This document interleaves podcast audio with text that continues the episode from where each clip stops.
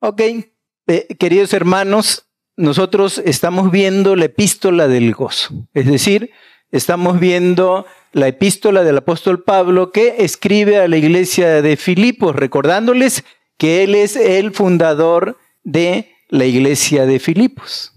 Entonces, eh, con motivo de que el tema central es el gozo, hoy vamos a, a ver dentro de la temática un desafío a servir.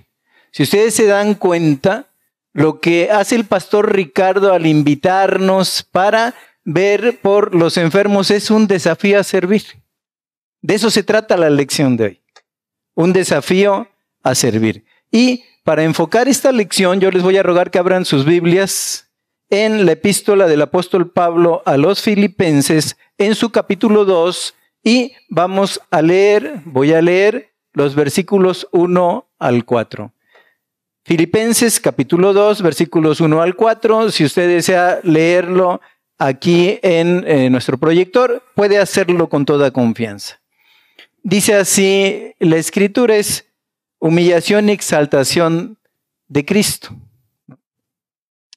Dice 2.1, por tanto, si hay alguna consolación en Cristo, si algún consuelo de amor, si alguna comunión del Espíritu, si algún afecto entrañable, si alguna misericordia, completad mi gozo sintiendo lo mismo, teniendo el mismo amor, unánimes, sintiendo una misma cosa.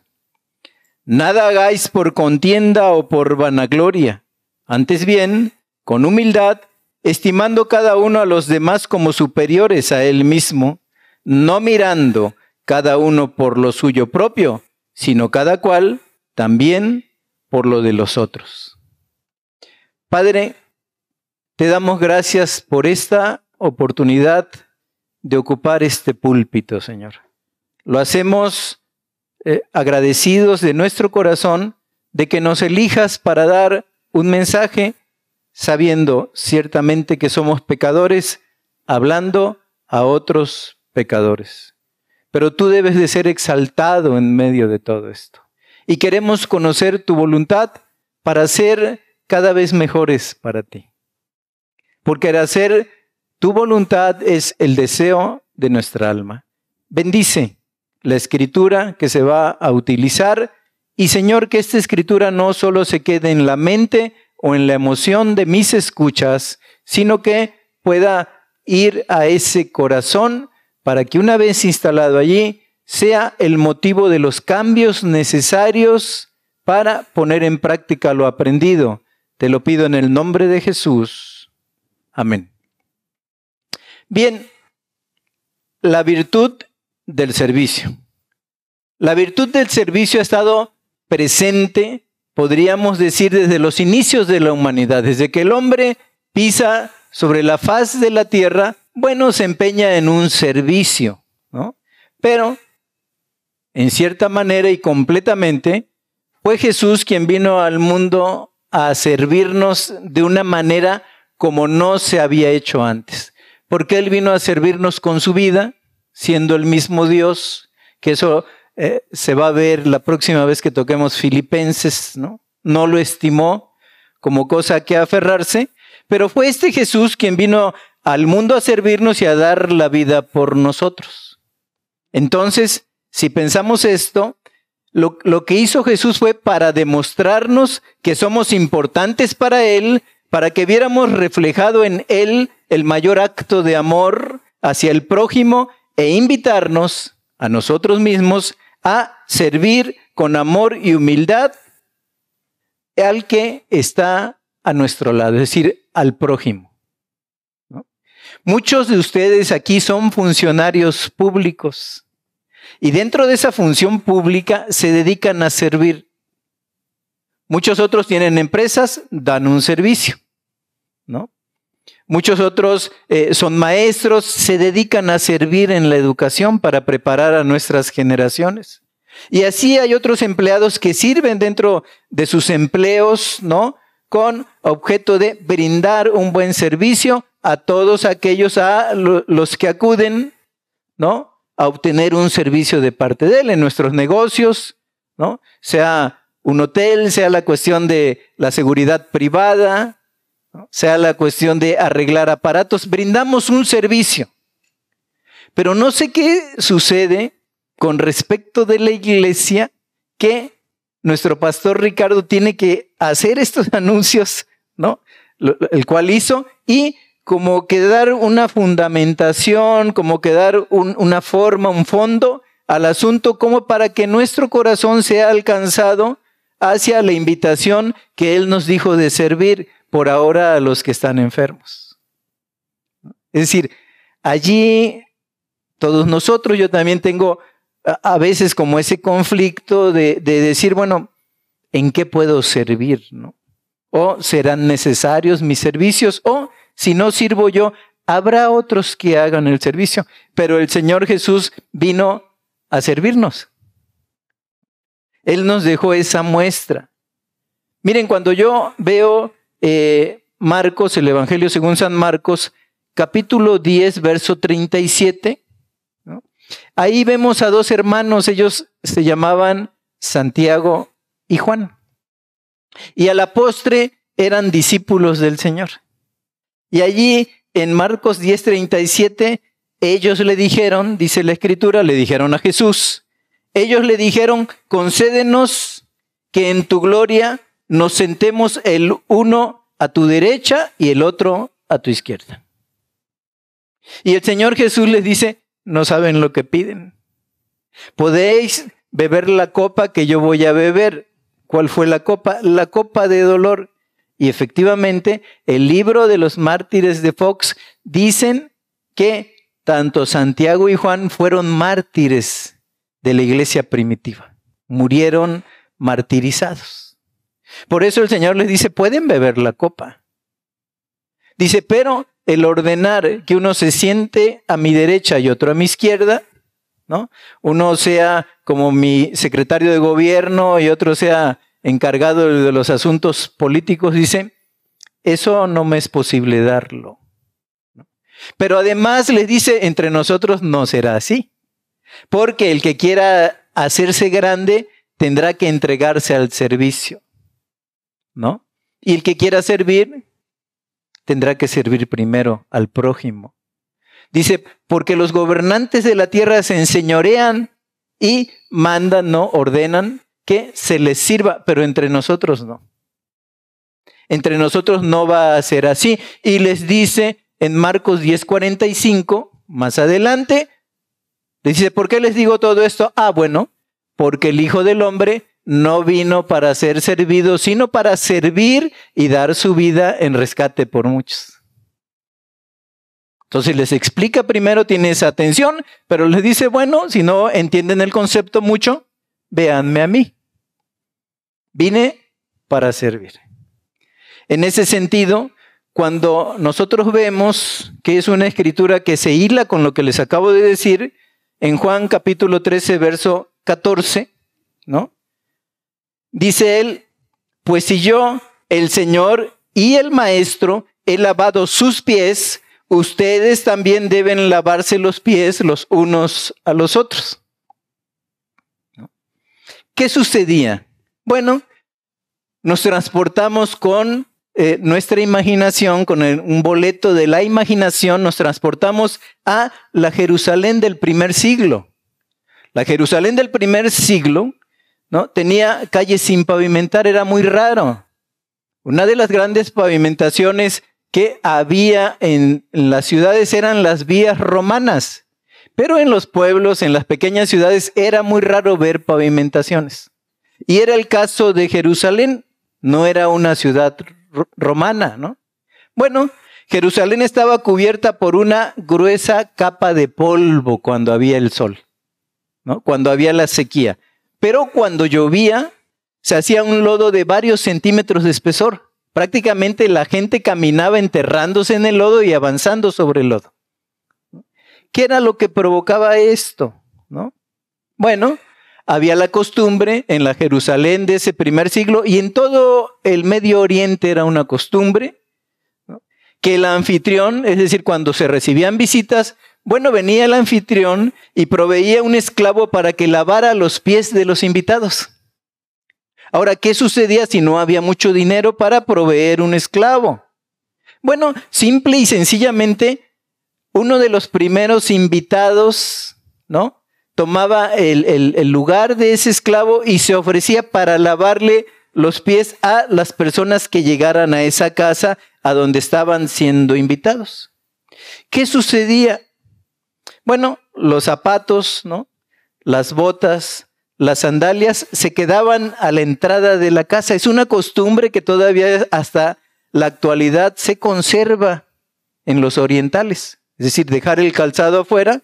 Y en este sentido, ¿no? A nosotros nos llama la atención que estando aquella nochecita, ¿no? El día de la cena del Señor, ninguno de los discípulos se ofreció para hacer este servicio. Y allí, ¿qué es lo que vemos? Bueno, ese cenáculo, ese lugar de la cena, estaba lleno de corazones orgullosos y de pies sucios. Y también es interesante lo que dice Marcos 10:37 que leímos, ¿no? Ellos le dijeron, concédenos que en tu gloria nos sentemos el uno a tu derecha y el otro a tu izquierda. Y lo que llama mucho la atención es que estos discípulos estaban dispuestos a pelear por un trono, pero no por una toalla. Y miren, sucede en la iglesia actual. A muchos vemos que eh, cuando, cuando llegan a la iglesia va pasando el tiempo, bueno, en muchos se instala la aspiración de llegar a ser un pastor, llegar a ser un pastor de la congregación. Y en este sentido, yo recuerdo eh, la historia de un maestro de orquesta sinfónica, ¿no? Que decía, oiga, ¿cuál es el puesto más difícil de encontrar. Dice, bueno, un violín segundo, un violín tercero y un violín, cuarto. Pero ¿cómo? Son los accesorios, ¿no? Sí dice, todos quieren ser violín primero. De esos hay un montón. Pero encontrar quien sirva, ¿no? En las circunscripciones de los puestos principales es muy difícil para la orquesta sinfónica. Y ahí lo vemos en los discípulos. Estaban dispuestos a pelear por un trono, un lugar cerca de Jesús, pero no pidieron la toalla cuando llegaron.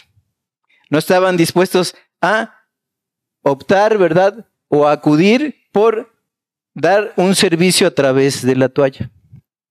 Ahora, consideremos la escena. Miren, hay, y lo veo en muchos casos, el famoso cuadro de Leonardo da Vinci de la Última Cena. Lo hacen en acuarela, lo hacen en repujado. Ah, bueno, allí en el cuadro de Leonardo da Vinci, o da Vinci, dijeran los, más, los más idiomáticos, ¿no? En el caso de Leonardo da Vinci vemos que en la última cena hay una mesa alta y entonces se pone a cada uno de los discípulos, al mismo el Señor Jesús, y por si fuera poco, les pintan una áurea, ¿no? Bueno, eso no tiene nada que ver con la realidad. Las antiguas mesas medio orientales eran una especie de tabla o era una tabla que estaba muy pegada al piso. Entonces, ¿qué hacían? Bueno, pegados a ese piso, se recostaban sobre la mesa y ponían sus pies hacia atrás. Y atrás de esos pies estaba el otro, y atrás de esos pies estaba el otro, y atrás. Entonces no era difícil saber en medio de las mesas orientales, por eso se ofrecía ese servicio, quien no traía lavados los pies. ¿Quién no traía lavados? No era difícil saberlo. Por eso cuando vemos que el Señor Jesús dice, ¿quién es el que te va a delatar? Dice, el que moja conmigo el pan. Estaban tan cerquita que era difícil no enterarse si no traían lavados los pies. Entonces, en este sentido, podemos comprender lo que hizo Jesús. No decir, bueno, muchos corazones orgullosos, muchos pies sucios, pero yo les voy a dejar este ejemplo para que sigan mis pisadas. Por eso, ¿no? Como yo les he lavado los pies a ustedes, es necesario que entre ustedes se laven los pies. ¿Por qué? Porque es necesario que entre ustedes se sirvan. Los gobernantes se enseñorean de sus gobernados, dice, pero entre nosotros no será así. El que quiera ser servido, el que quiera ser un principal, tendrá primero que servir. Por eso dice Juan 13, 13, 14, pues si yo el Señor y el Maestro he lavado sus pies, ustedes también deben lavarse los pies los unos a los otros. Empezamos pues con el tema del servicio, pero nos vamos a Filipenses 2.1. Vamos a analizar pues nuestro texto. Dice, por tanto, si hay alguna consolación en Cristo, si algún consuelo de amor, si alguna comunión del Espíritu, si algún afecto entrañable, si alguna misericordia. Bueno, allí vemos a Cristo como siervo, el siervo de Dios sirviéndonos. Y la pregunta es, ¿cómo me está sirviendo Cristo? Bueno, consolándome. Está sirviéndome, dándome la comunión del Espíritu está sirviéndome, rodeándome de su afecto entrañable y está sirviéndome también rodeándome de su misericordia. Porque el Hijo del Hombre no vino para ser servido. Ahí vemos el servicio que presta el Señor Jesús. Y luego Pablo agrega en 2.2, Filipenses capítulo 2, verso 2, completad mi gozo, sintiendo lo mismo, teniendo el mismo amor, unánimes, sintiendo una misma cosa. Fíjense cuánto se repite mismo. Lo mismo, teniendo el mismo, sintiendo una misma. Entonces, de lo que aquí nos está hablando es, la pregunta sería, ¿cómo puedo completar el gozo de Pablo, el fundador de la iglesia? Se preguntarían los filipenses, sintiendo lo mismo. Sintiendo lo mismo que, que hace el Señor Jesús, ¿no? Vino a servirnos. Nosotros debemos de sentir esa misma necesidad de servir. Entonces, continúa el apóstol Pablo hablando, ¿cómo puedo yo completar el gozo de Pablo y hacer la voluntad del Señor? Dice, nada hagáis por contienda o por vanagloria, antes bien con humildad, estimando cada uno a los demás como superiores a él mismo, no mirando cada uno por lo suyo propio, sino cada cual también por los de los otros. Es bueno que vengamos, nos reunamos, escuchemos, nos gocemos, ¿no? como decía Ricardo, pero es mejor también participar en el lavamiento de los pies y en el servicio a todos los santos. Ahí está el completo del gozo de Pablo. ¿Y por qué dice nada hagáis por contienda? Porque Muchos dicen es que si yo empiezo a servir a la gente, ¿no? Si yo empiezo a saludar a la gente, si me empiezo a hacer notar, si empiezo a cobrar popularidad, quizá un día yo llegue a ser alguien que la gente pueda ver como un pastor sobre la iglesia. Bueno, ese es contender. ¿Se acuerdan que hay contiendas electorales? ¿no? Dice, la contienda electoral se está dando para qué? Para nombrar al gobernador o al presidente municipal o al, al, presidente de este país. ¿no? Es una contienda.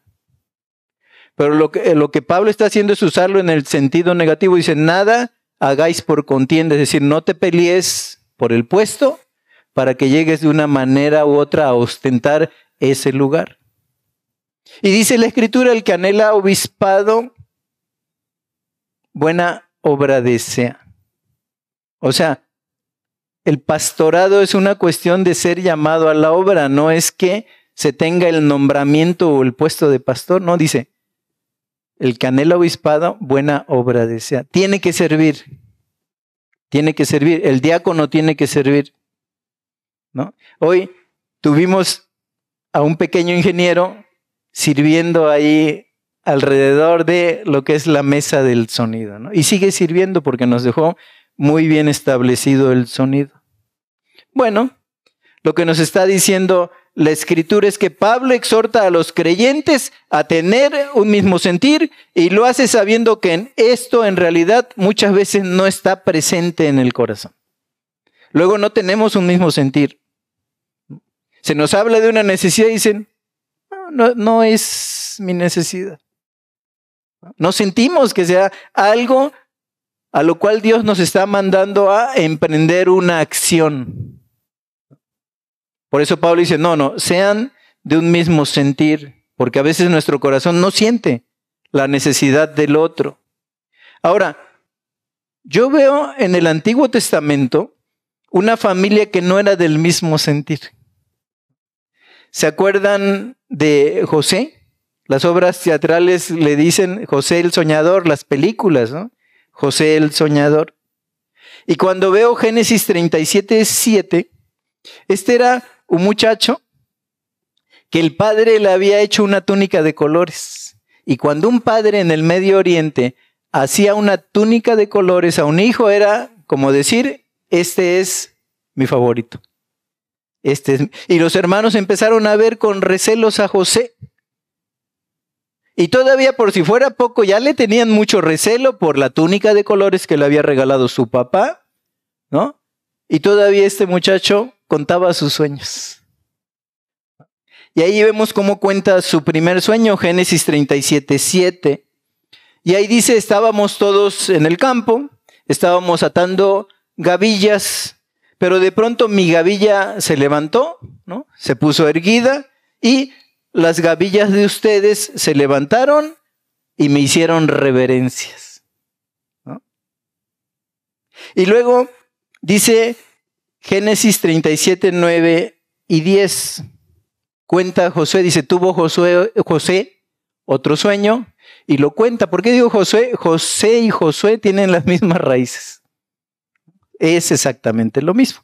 Pero bueno, Génesis 37, 9 y 10 dice, José tuve otro sueño en el cual veía yo el sol, veía yo a papá, veía yo la luna, no daba la interpretación, ¿no? Veía yo a mamá y veía once estrellas, once hermanos, son doce tribus de Israel con él, y veía once estrellas que me hacían reverencias. Y el padre dice, ¿qué es esto? O sea, tu mamá, yo y tus hermanos nos vamos a inclinar delante de ti.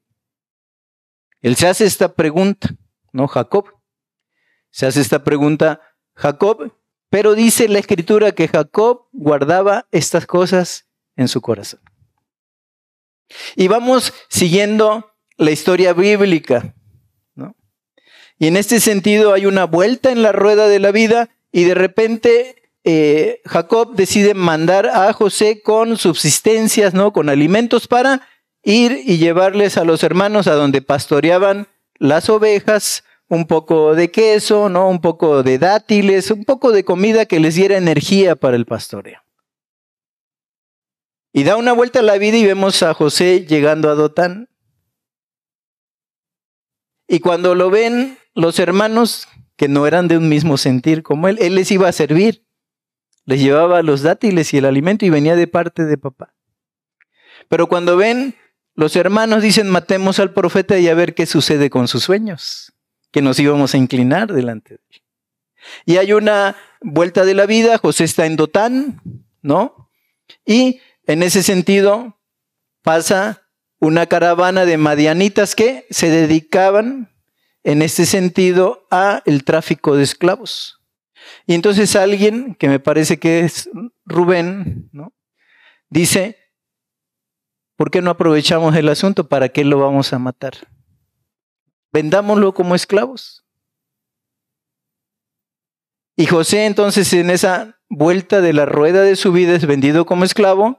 Y luego vemos a José sirviendo, sirviendo, fíjense, sirviendo en la casa de Potifar.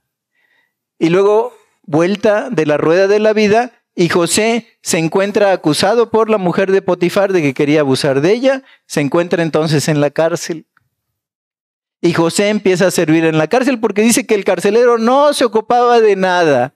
Había puesto el asunto en manos de José, todo el asunto carcelario, ¿no? Y él se dedicaba de ser el administrador de la cárcel, sirviendo allí de manera muy excelente en la cárcel. Hay una vuelta de la rueda de la vida y de repente llega un panadero, un copero, él les, les ilumina en sus sueños, ¿no? Les da esa transcripción del sueño y de repente El que sobrevive dice, oye, yo conocí a un joven porque el faraón estaba soñando con vacas flacas, ¿no? Y con espigas secas y quebradizas. Oye, conocimos a un joven. Y bueno, dice, manda a traer a José. Y le dice, oye, yo sé que tú descifras los sueños, ¿no? Porque Dios te acompaña en ese sentido. Le dice a Faraón que había de haber años, siete años de abundancia y luego venían siete años de escasez y de hambruna y dice, hazte graneros donde guardes todo en el tiempo de la abundancia y grandes establos para el ganado. Y hay una vuelta de la rueda de la vida y José empieza a servir como príncipe de Egipto. Nada se ocupaba eh, de alguna cosa Faraón más que de su propia vida y todo lo demás lo puso en las manos de José. Y él empieza a servir José. Pero miren, llegamos a Génesis capítulo 50 y versículos 18 al 21. ¿Qué nos dice allí? Vinieron también sus hermanos y se postraron las gavillas y las estrellas. Vinieron también sus hermanos y se postraron delante de él y dijeron, henos aquí por siervos tuyos. Se cumplió el sueño y la profecía. Y le respondió José, sabía lo que había en el corazón de ellos, ¿no? No temáis, ¿acaso estoy yo en lugar de Dios? Vosotros pensasteis mal contra mí, él servía, pero los hermanos lo detestaban e intentan matarlo y lo venden. Vosotros pensasteis mal contra mí, mas Dios lo encaminó a bien para hacer lo que vemos hoy, para mantener en vida a mucho pueblo. Ahora pues, les dice José, no tengáis miedo. Yo os sustentaré a vosotros y a vuestros hijos, así los consoló. Y Efesios 2.1 dice, si hay alguna consolación en Cristo. Dice así los consoló. ¿No? Y luego sigue diciendo, y les habló al corazón. Si hay algún afecto entrañable, si alguna misericordia, les habló al corazón, con misericordia. Ahora, si José hubiera decidido vengarse, lo que hubiera sido muy humano, dicen, bueno, la ley del talión, ojo por ojo y diente por diente. Pero Dios no lo dejó hacer eso. Dice, ustedes pensaron mal contra mí, pero Dios, ¿qué fue lo que hizo? Ellos lo vendieron por contienda, nada hagáis por contienda, lo venden por contienda, mas Dios lo encaminó a bien mandando a José por delante para que le sirviera preparándoles la mesa para el tiempo del hambre. ¿No? Qué hombre José. Queridos hermanos, ¿qué nos enseña esto? Debemos dejar el egoísmo, debemos dejar nuestra zona de confort y tratar a los demás como superiores a nosotros mismos. Es como Cristo lavando los pies de los discípulos. Es como José alimentándolos para preservación de vida, consolándolos, hablándoles al corazón. Y vemos al mismo Cristo sirviendo. Y vemos a, a José, que tiene dentro de los arquetipos y dentro de los componentes de su personalidad muchas cosas parecidas a Cristo. También lo vendieron. A Jesús lo vendieron por 30 monedas, precio de un esclavo y pensaron mal contra él, ¿no? Y crucificaron al Cristo. Pero él cuando dio su vida, la dio en rescate por muchos. Y dice Isaías, cuando haya puesto su vida en expiación, entonces verá linaje, porque el Hijo del Hombre no vino para ser servido, sino para servir y dar su vida en ese servicio en rescate por muchos. ¿Cómo ven? Considerar los intereses de los otros como más importantes que nuestros intereses nos une a Cristo. Y en ese sentido, ¿verdad?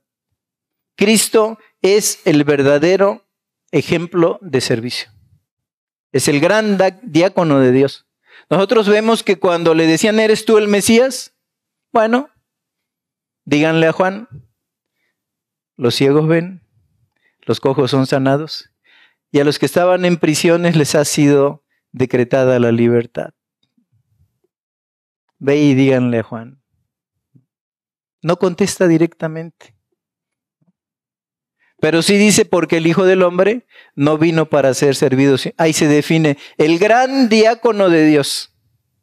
El gran diácono de Dios Jesucristo.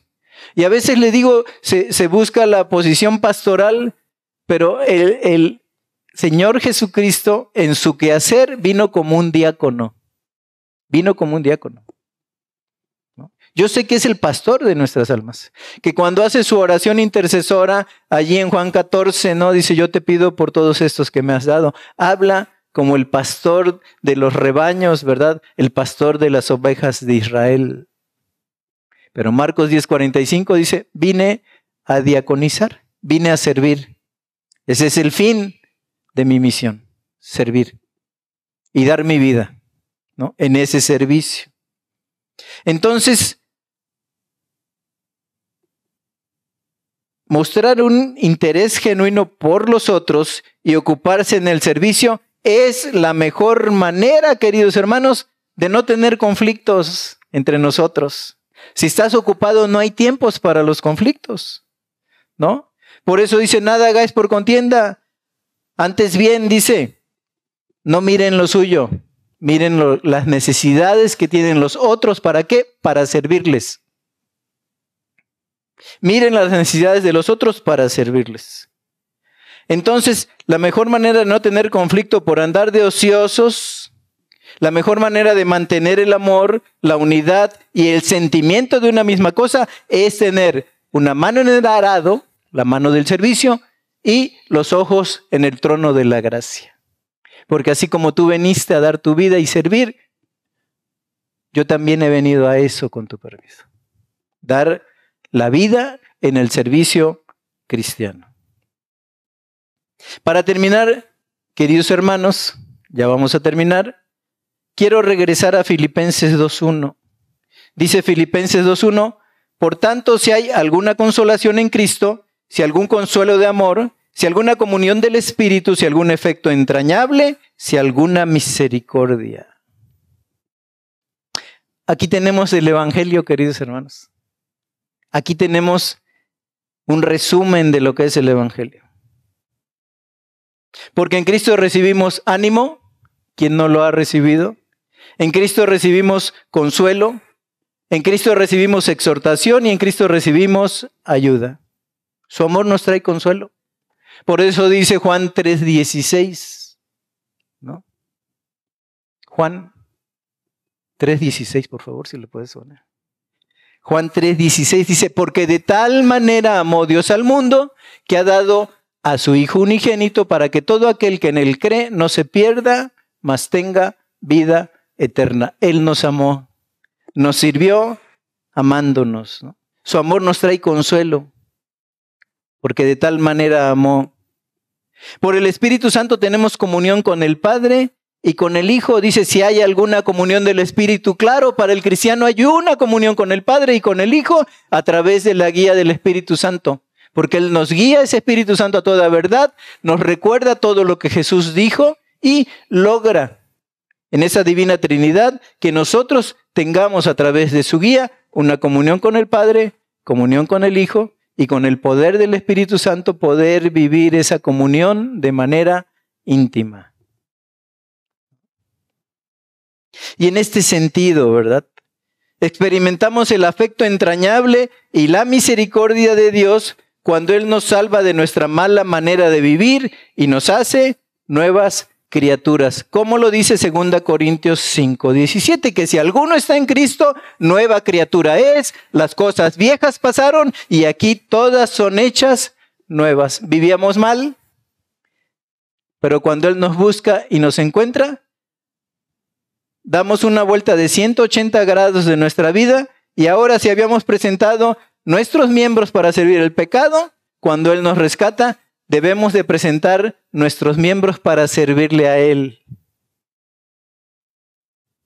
Y en este sentido, seguimos analizando la escritura, lo experimentamos diariamente cuando Él nos acompaña y nos fortalece en nuestras vivencias y como dice Filipenses 1.6, estando persuadido de esto, que el que comenzó la buena obra en nosotros la perfeccionará hasta el día de Jesucristo. Pero aquí quiero hacer un alto, presten atención, ustedes que me escuchan. Para que comience la buena obra en nosotros, es necesario que Él, Jesucristo, viva en nuestro corazón. Es necesario. Así puede comenzar la buena obra en nosotros que llevará a perfeccionarla hasta el día que estemos en su presencia, hasta el día de Cristo.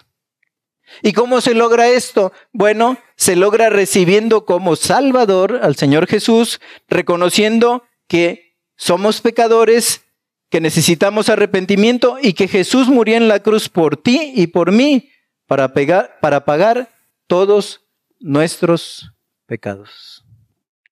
¿Qué le parece? Porque muchos venimos a la, a la iglesia, nosotros, cada quien sabe lo que hay en su corazón, pero nosotros les decimos simpatizantes. Y querido hermano, todo esto que he estado diciendo de las enormes riquezas de gloria el gran favor que este diácono divino Jesucristo nos ha hecho al servirnos, solo son realidad cuando Él mora en tu corazón. Si no, esto es una plática informativa, quizá te emocione, pero si Cristo no está en tu corazón, lamentablemente no puedes aplicar toda esta escritura para tu vida. Entonces, ¿qué le parece? ¿Qué le parece si esta tarde hacemos una oración con convicción para recibirle? Vamos a cerrar nuestros ojos allí donde estamos, ¿no? Y todo aquel que quiera hacer esta oración de manera propia y personal puede seguirla. Inclusive puede hasta repetirla con su voz, si lleva gusto, porque vamos a pedirle que entre a morar en nuestro corazón y comience la buena obra en nosotros. Así es que vamos a orar allí donde está.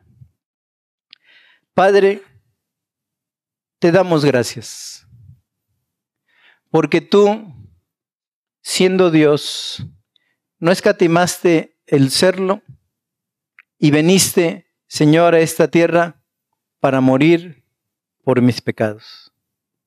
Señor, reconozco en este momento que tu muerte en la cruz es suficiente para limpiarme del pecado y de mi maldad. Y quiero decirte en esta tarde, entra, Señor Jesús, a morar en mi corazón. Porque soy un pecador que necesita arrepentirse. Entra a morar en mi corazón, te reconozco como el Salvador del mundo que dio su vida en la cruz del Calvario por mí. Y quiero pedirte que allí te quedes, Señor. Que no te salgas. Quiero tener una amistad contigo desde el día de hoy que hago esta oración y por toda la eternidad. Te doy gracias por lo que hiciste por mí y te digo y confieso con mis labios para salvación que tú eres el Cristo, el Hijo del Dios viviente y que con lo que hiciste en la cruz del Calvario es suficiente para salvarme, limpiarme de mis pecados y de toda maldad. Por ello te digo, entra a morar en mi corazón y te doy las gracias porque puedo hacer esta oración en tu nombre. Te bendigo, Padre, y te doy gracias por la persona de Jesucristo que desde ahora llamaré yo mi Salvador personal. Te lo pido en el nombre de Jesús. Amén. Bien, solo si gustan, ¿verdad? Para saber quiénes siguieron esta oración, ¿Puede levantar su mano para que lo identifiquemos? Que el Señor les bendiga. El Señor les bendiga. Y este dice que hay gozo en el cielo cuando un pecador se arrepiente. Hay gozo en el cielo por lo que hizo hoy. y tiene una trascendencia tan importante que usted está abriendo en el nombre de Jesús esas puertas de la eternidad para, como dijo Jesús en Juan 14, para que de donde yo estoy, ustedes también estén.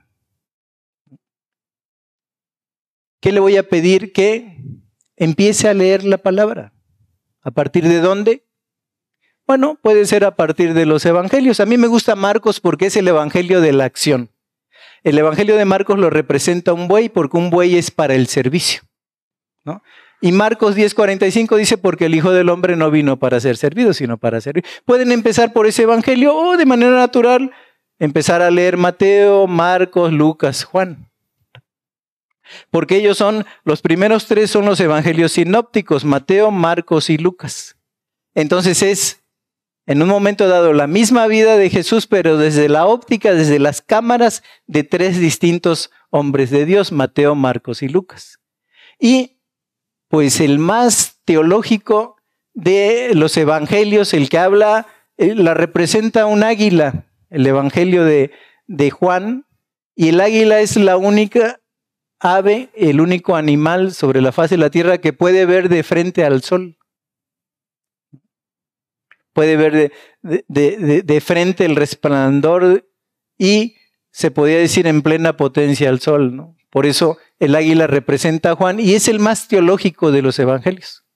Por eso es el mismo Juan que escribe desde la isla de Patmos, ¿no? Y al iniciar dice yo, Juan, copartícipe vuestro en la tribulación y en el testimonio, estaba yo preso en la isla de Patmos, ¿no? Por causa de, de ese testimonio. ¿no? Es el más teológico, entonces estaría bien que lo dejaran para el último en sus estudios, pero segunda, lean la palabra, órenle al Señor ya como sus hijos. Si usted hizo esta oración de su corazón, los cielos dijeron amén y hubo una fiesta en el cielo en este día. Es un día importantísimo para usted. No deje de reunirse para que siga aprendiendo y si usted tiene preguntas trascendentales, bueno, puede acercarse a cualquier hermano o si no tiene bien enfocado a, a los hermanos que nos acompañan, bueno, ahí está el pastor Claudio, Ahí está el pastor Ricardo y aquí está este servidor para aclarar sus dudas y empezar a platicar de lo que ahora es para todos nosotros la común salvación. Muchas felicidades por su decisión, que el Señor les bendiga y que manifieste el olor grato de su conocimiento a través de los días subsecuentes. Vamos a orar, hermanos, para despedirnos. Padre, te damos gracias en esta hora. Gracias porque tu palabra a través de la guía del Espíritu Santo ha tocado nuestros corazones. Bendecimos tu nombre, Salvador del mundo. Y mira, ahora tu pueblo ha aumentado con los que han hecho una decisión por Cristo en el día de hoy. Bendícelos, Señor. Tenlos en el hueco de tu mano.